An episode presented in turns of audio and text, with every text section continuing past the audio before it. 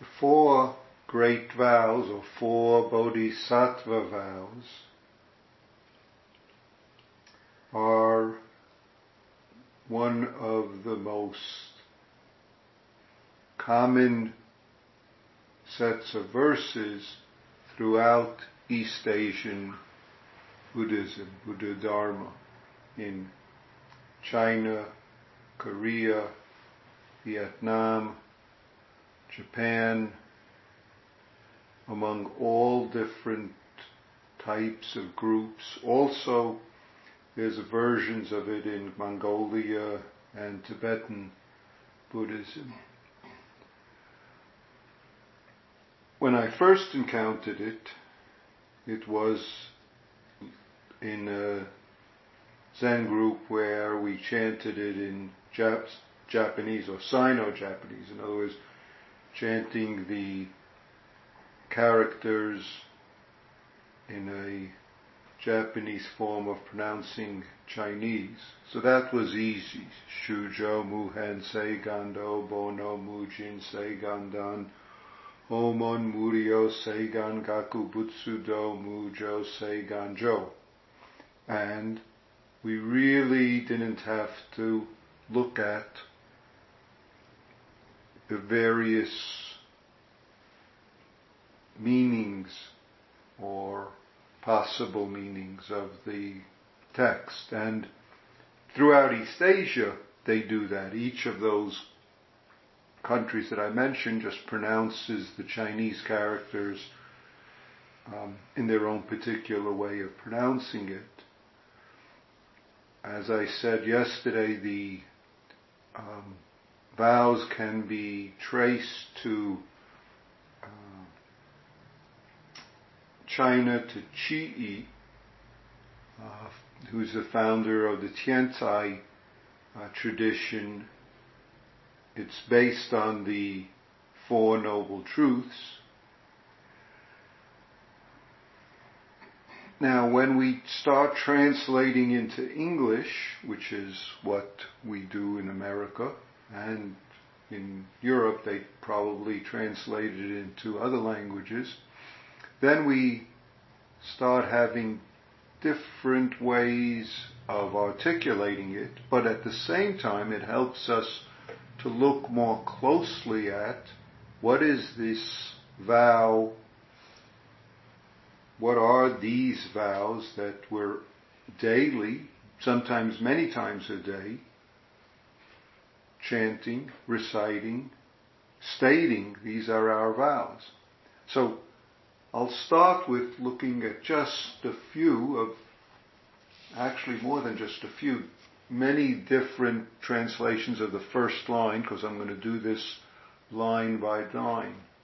So, beings are numberless, I vow to save them, or beings are countless, I vow to save them all, or even more immediately, however innumerable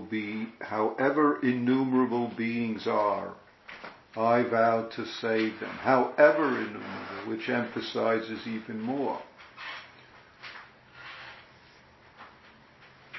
Again, different forms, beings, some emphasize sentient beings. Some other versions, living beings are incalculable, I vow to deliver them, save them, liberate them. Many different forms. Another, masses of creatures without bounds. That's an even more elaborate. So since I want to do it line by line, I won't go further, but each day I'll look at different versions of how to articulate that. Because, one, it's important to see the struggle of how to turn one language into another, but also to start seeing what is it we're saying and what do different versions emphasize. So, of course, the most basic thing is that all of these vows, on the face of it, seem to be not possible in the way we normally think of it. You're vowing to save or liberate numberless beings, meaning you will never come to an end of numbers, and ever come to an end of fulfilling your vow. Nevertheless, we make this vow even though the number of beings are incalculable. So what is it we're vowing when we say we're going to save them? Even more, how dare us say, I'm going to save someone else. What does that mean? What do I have? What do I know? What do I claim that I'm going to save? What is saving? That's important, so that this doesn't seem like a presumptuous something, much less a presumptuous something that we're imposing on someone else. Nevertheless, this term save or liberate is the most straightforward of what this is about. And yet, when we say such things, in a way, in the Buddha Dharma, we have lots of problems with such statements about saving. I'm sure some of you have seen texts where, when a Zen or Chan master is asked about saving, he picks up his stick, or rings a bell, and leaves it at that. Some even will make more discursive statements. Now, we all know, or you might not know, but it's a well-known statement. One way to articulate the Buddha's awakening is that he, upon awakening, said, I and all beings of the great earth together have attained the way, have been liberated. So right there, the Buddha already began by saying we all have been saved together with this awakening. Now that articulation, of course, is an articulation in one of the later sutras, but nevertheless, later texts, it's there. Pai Chang, some of you might be familiar with the Chan master Pai Chang in the end of the Tang Dynasty, beginning of the Sung, says, quote, saying that the Buddha appears in the world and saves sentient beings are words of the incomplete teaching. Anger, joy, sickness, medicine, all are oneself. There is no one else. Where is there a Buddha appearing in the world? Where are there sentient beings to be saved? As soon as we have ideas of people who need to be saved, others who I will save, even the idea that there's something lacking in someone to save, we've created great difficulties in our life. And yet, another more modern teacher, in our lineage, Yasutani Roshi said, fundamentally, such matters as saving sentient beings is bodhisattva delusions. Where are there sentient beings to be saved? From the pits of hell to the top of the Buddha realms, there isn't even a single deluded sentient being. Sentient beings are originally Buddhas. All are nothing but the Tathagatas of pure gold. Is there any saving to be done?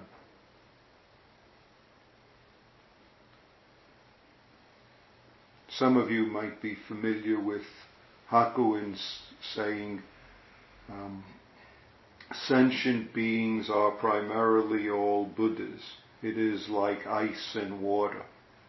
Outside of water, where can we find ice? Outside of sentient beings, where do we find Buddhas? All sentient beings are primarily Buddhas. So what does that mean? What do they mean by that? Nevertheless, the Buddha in a text talks to his disciples, as you might know, in much of the season the Buddha's disciples would travel. They didn't stay in a single place except during the rainy seasons. The rest of the time they were always traveling mendicants, often alone, sometimes with one other. But so the Buddha says, go forth, this is a quote from the sutras, go forth for the good of the many, the happiness of the many, out of compassion for the people of the world, for the good and happiness of gods and human beings. Let not two of you take the same road, so that the greatest number of people will be exposed to the teaching. There are in the world those whose eyes are covered by little dust, yet because they do not hear the teaching, they are far from the truth. If they hear it, they will thoroughly understand the truth. And I too will go to the village of Sena in Uruvela, there to preach the teaching. Close quote. And as you know, probably, the Buddha spent his whole life after his awakening wandering through the Indian subcontinent, always a mendicant, so always dependent upon begging and receiving food from others to eat.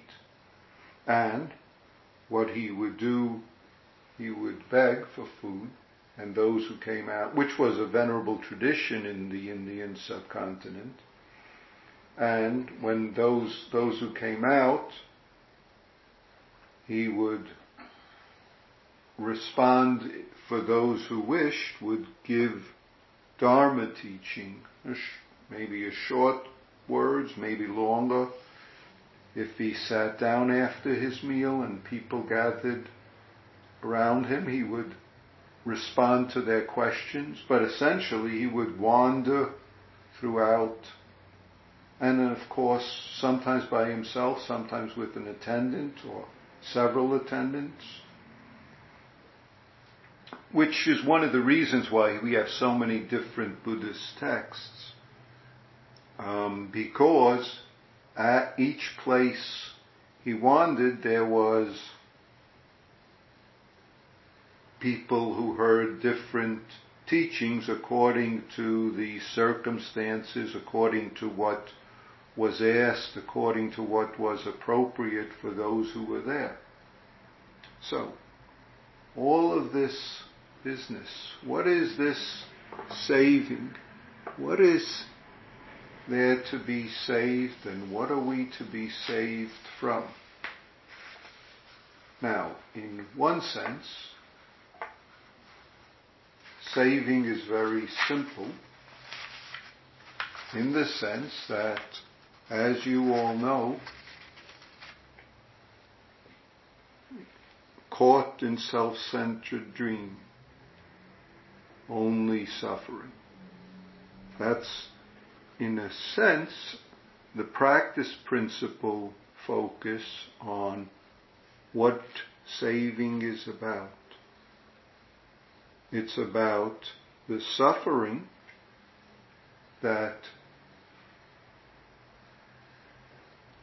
people experience as their life, and what is needed to be able to address that.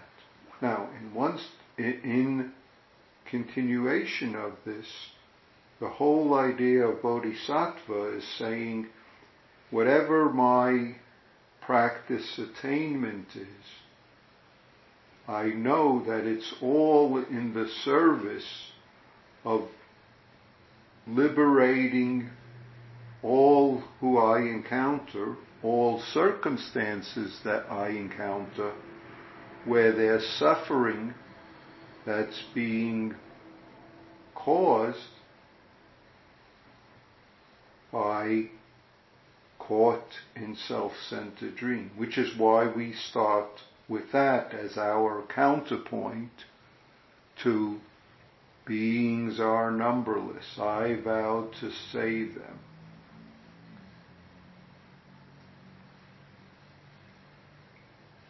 Beings are numberless, or living beings are incalculable.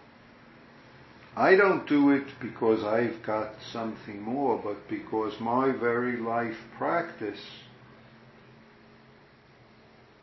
of myself and others is I vow, which is the intention and the energy, to save. And in a way, when we meet other beings, we're only meeting ourselves. In fact, the countless beings we meet is also ourself in every form, because every day and every hour, and actually every moment, if we look closely and we're present, we discover we are another being.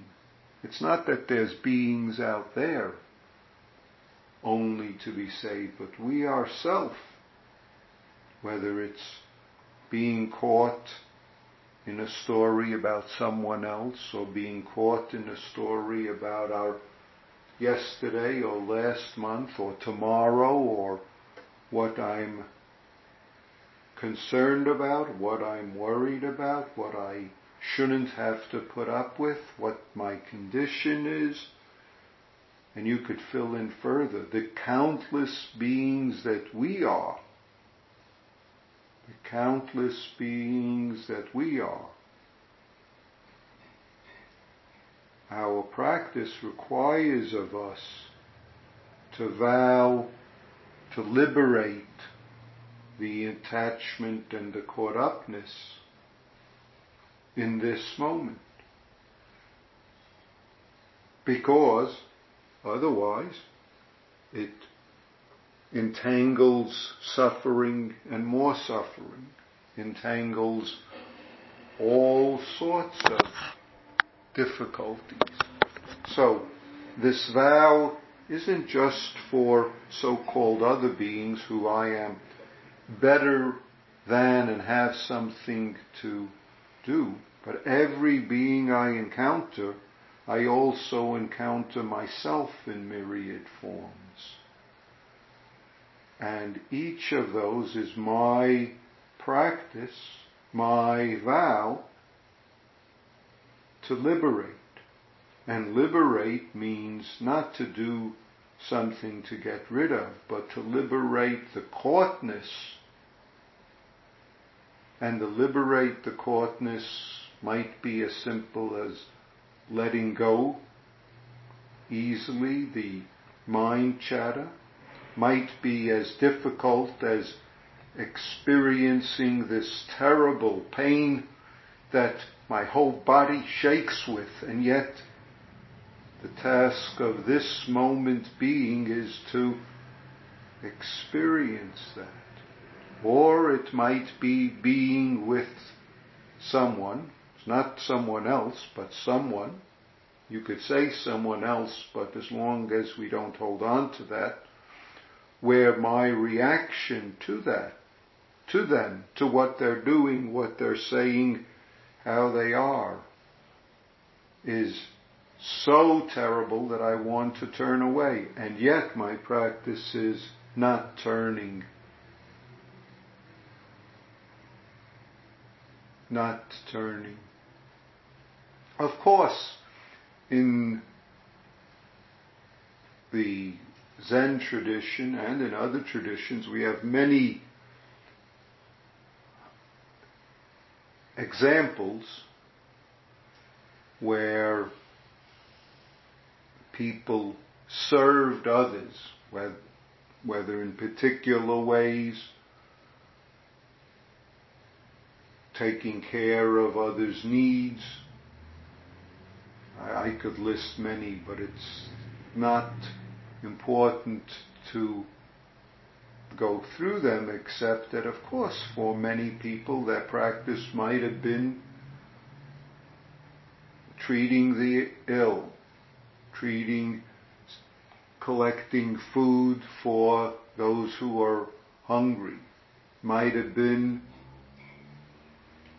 in, well, I'll give a few examples. There was a Zen nunnery that was founded in order to become, this was in the 17th century,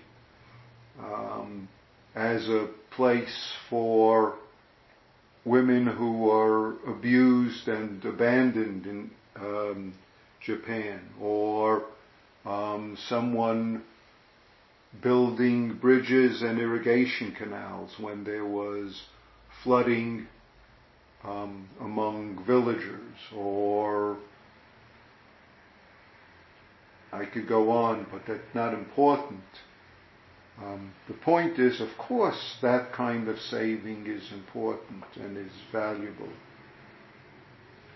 But that's a saving according to circumstances that are immediate and are calling to us.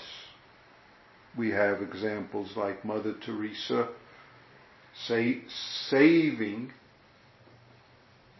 by simply treating the ill, treating the dying, being with those who are dying. The saving has nothing to do with fixing them, but willing to give ourselves away to being with them. In a way, that's always how we save the whole universe, by giving ourselves away to the present moment, to the present countless beings that are manifesting right now, excuse me, even though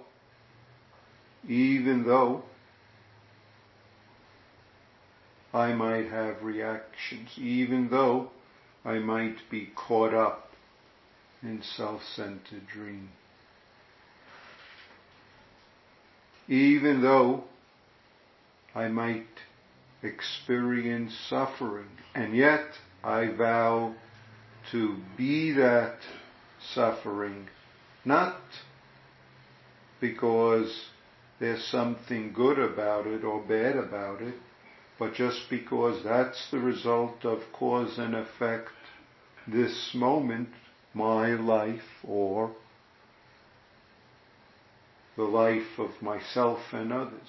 So the practice points have to do with how do we manifest a vow. Saying a vow with words is one thing. Living a vow is a whole different thing.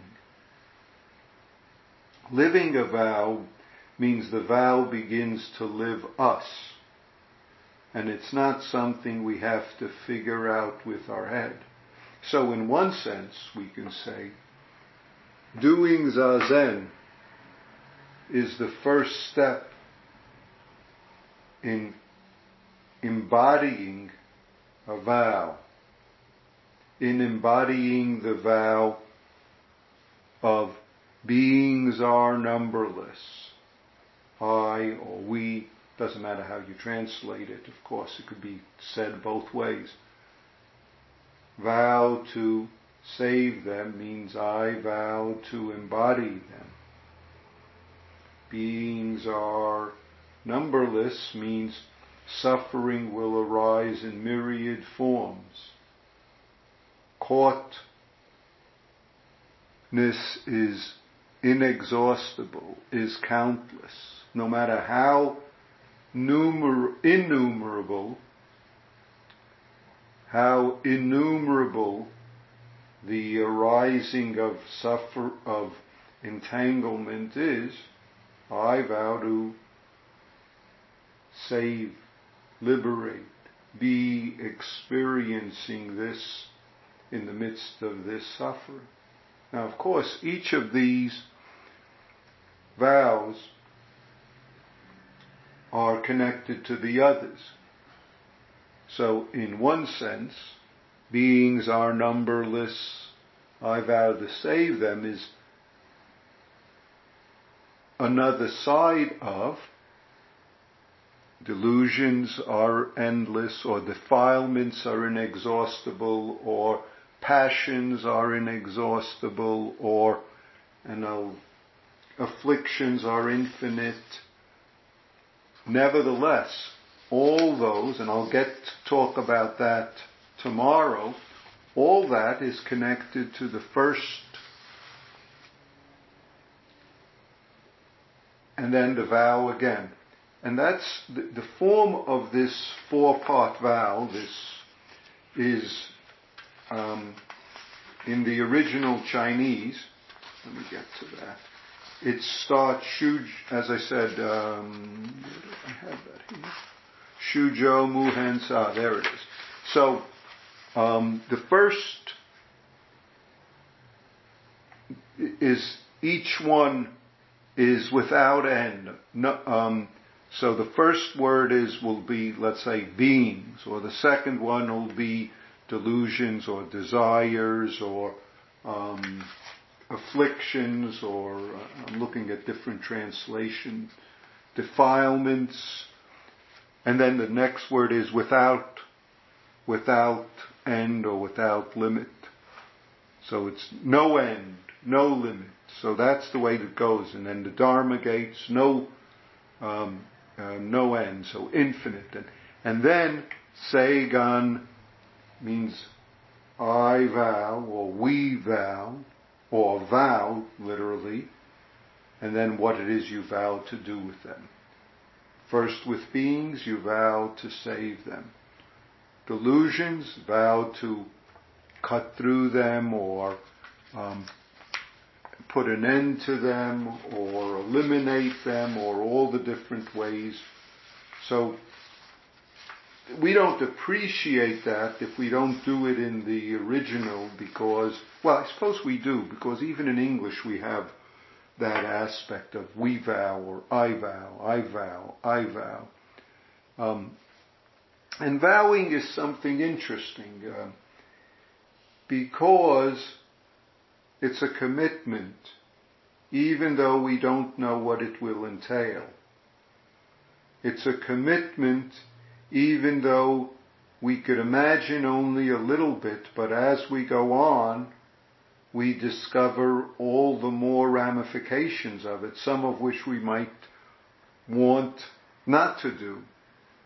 And yet the vow has a power and energy that enables us to go beyond what we think we want, what we think we're capable of, what we think we should have to do, what we think makes sense, what we think, and then we could add on. That's the important part of vows. That's why the Bodhisattva's vow, Bodhisattva, which itself is about a vow.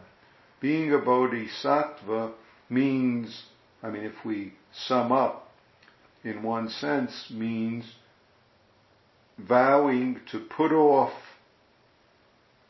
one's own liberation in order to be able to serve all other beings and enable them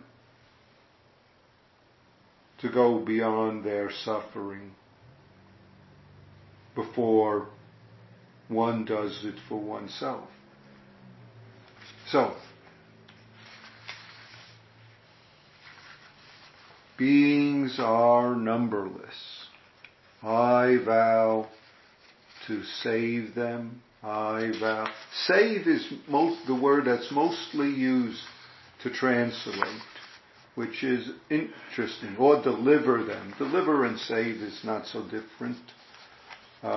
Liberate, not so different. It's very clear that it has to do with suffering and an end to suffering. And especially, as I said, this is connected to the Four Noble Truths, and the first Noble Truth has to do with suffering. Caught in self-centered dream. So that's, the saving is from that, or liberating is from that. And the fact that that's for all beings is what's most difficult to be with. And yet that's what we start with. Okay.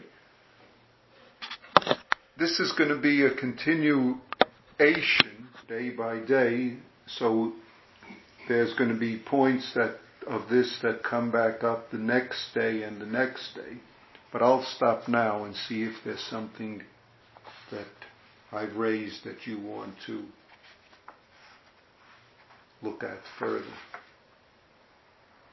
If you want to change positions, please do.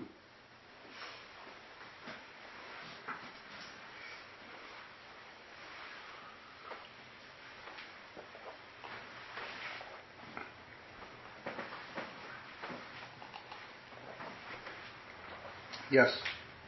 Musaki. How come we don't say that here? Because, in part, Joko felt that saying that sounds very grand and wonderful, but people couldn't make any real sense of it in their life. You could say, beings are numberless, I vow to save them. But then how do you practice with that? What do you do with that in your life practice?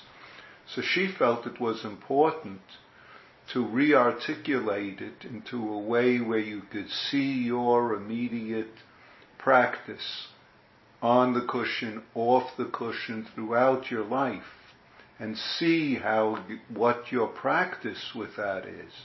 So if you point more directly, caught in self-centered dream, that might not sound so grand as beings are numberless, I vow to save them. It might not give you the feeling of, I'm going to do this wonderful thing, but you can more immediately see where and what you need to do, how often that comes up in your life. So that was one of her reasons for doing that. Occasionally we do say it. I do in terms of various activities, but you're right. There's only so many things we could say. We could chant that in the morning and then four practice principles in the afternoon and in the evening, but we don't, and sometimes have to make choices. Yes, Theo? Yeah, this actually connects a little bit with what you just said, but the word save in English has a lot of baggage. Uh-huh, yes. Specifically religious and Christian baggage. Yes. Which also is perhaps a problem. And it also, as you were just pointing out, carries this sense of, you can have quite a grand old time thinking of yourself as saving lots of people, Uh-huh. There's a certain danger of ego investment in that too. Putting yourself up and putting other people down, or even putting yourself down and saying, I'm going to save you, I'm going to save you, I'm doing all this wonderful things for you, but still, there is very strongly the idea that, there's someone who needs saving and I'm going to take care of them. Yes. And please, everyone, know that I'm doing it, because I'm going to say it many times a day. So you'll know I'm a real saver, liberator of people. So it's valuable to be aware of it, and at the same time, the other side, which I articulated earlier, that there's no one to save and no one that needs saving, and then no one who is being saved. See, this is, in a way, this is always the jewel that is our life, and yet we polish it, though it gains nothing, by being more polished or less polished.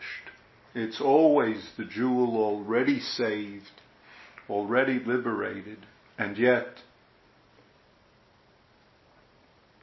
see, that's why, we'll get to that at the end. I've got to have four talks, so I've got to leave some things. Otherwise, I won't have anything to say, which maybe will be better. My throat will feel better. Yeah. Yes. I've got another Shell gas station story. Experience. I was there the other day with Henry the Second, my new car, and I had my credit card out. I just about had it in the slot, and this young man came up to me. He like in his 30s, and he says, "Ma'am, I want to pay for your gas." My goodness. He says, "Do you believe in God?" And I think he had his credit card already in. And there was a moment in my head where I thought, should I lie? And then I remembered in Joko's books, lots of times she would say the word God to me, Buddha nature, and you know, his idea of God, and maybe mine would be different. And I said, yes. Well, he filled my tank. And then he said to me, I want to heal you. He says, tell me where you hurt. Well, my foot hurts. And he got down on the ground with his two hands and he said a prayer over my foot. And it was beautiful. Yes. You know, he could save me and I could be a bodhisattva just like he was, just receiving his saving. He gave me a name, but I'm not going to tell you. Okay. Thank you. He gave you a name? Yes, he did. In other words, she doesn't use the name of the people so that it remains anonymous. Yeah, so I told him my name. I gave you a name. Oh, you got me. I got a totally not name. No. I have a very unformulated question. I apologize. But the question is, to distill it down into one word, the question is why. Why what? Why would I vow to liberate all beings? What's hold on. I know you can go a long way with that. And we can think of reasons. I mean, this you know, out of my own head, I'm making up a story, and I want that understood. Mm-hmm. This nice gentleman that came up to Heidi. You know, he was. Let's imagine that he was doing this as a pathway for himself to go to heaven or to be closer to God or whatever it might be. And you might say, well, that's kind of a selfish sort of thing. Or what Theo brought up. You know, I want people to see how good I am. I don't want to just give away money to charity. I want to advertise in the paper that I'm doing it. In a way, that's a selfish thing. Yeah. But how different is that than doing it in secret and achieving the same end? To me, vowing to liberate all beings, it's a nice thought. It seems impossible. It's a nice challenge. We can look at it in various ways and say, well, like the Buddha said, the way he liberated all beings was to become liberated himself. You know, we can look at it in all these different ways. But when the question why that I ask myself about these kinds of things, not just this specifically, these kinds of things, is it expresses a fundamental reality or truth or whatever better word than that is about human nature that we really can't express So we try and express it in these ways. That's not a very good question.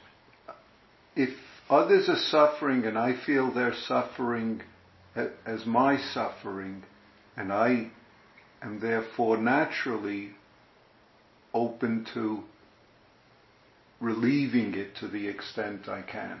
Yes, exactly. And that... So that, in a sense, is simply a reflection of the connectedness that I feel with beings who I encounter who are unhappy, who are suffering, who are, or as the Buddha says, whose eyes are covered by little dust, and if they can hear something, they will understand the truth. I think if I had to put it in layman's lame terms, I would say what the Buddha discovered was a fundamental truth that was always there about what the Buddha discovered was not something new or different than we all experience every moment of our lives. He just experienced it in an unadulterated, clear way that we complicate and overlook and paint over the colors that we like and don't like. And what these, I guess I'm repeating myself now, what these vows and practice principles really do is give us an opportunity to express and experience a fundamental truth of the physical, biological reality that we're a part of, that we're not separate from. And you can say it in all these different ways. Even though there's no one to be saved, I still am making the effort to save without believing that anyone will be saved and that anyone needs saving, because everyone already is fundamentally saved. That's the Buddha's awakening, was that, hey, it's already thus, it's already this way. We just need to plug into that, become aware of that. We don't even put our eyes to that. We don't even need to, and yet we do it. And yet we... So we make these vows. Well, that's... And yet, when we need the vows are there for us to make use of. Because, caught in self-centered dream, we suffer, others suffer. Others are harmed. But, see, in a way, this connects with the next one. All these four go together.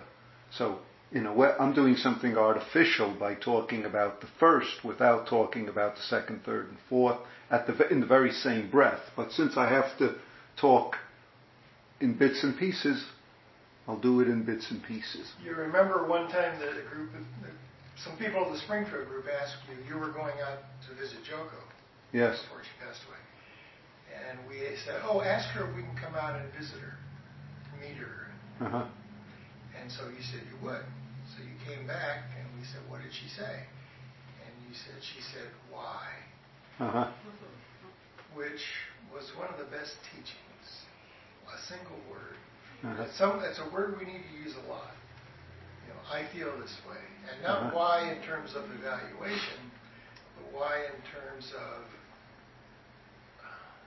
embracing and a direct connection with what am I believing? What am I seeking? What are my intentions? Uh-huh. That's it. Okay, I'll shut up. Good. Good, I'll shut up? No. Okay. Good, since good you said what you said is good, and I'll just add, since there isn't a single being who needs to be saved, therefore we can vow to save them all. Right. That's another good. Thank you.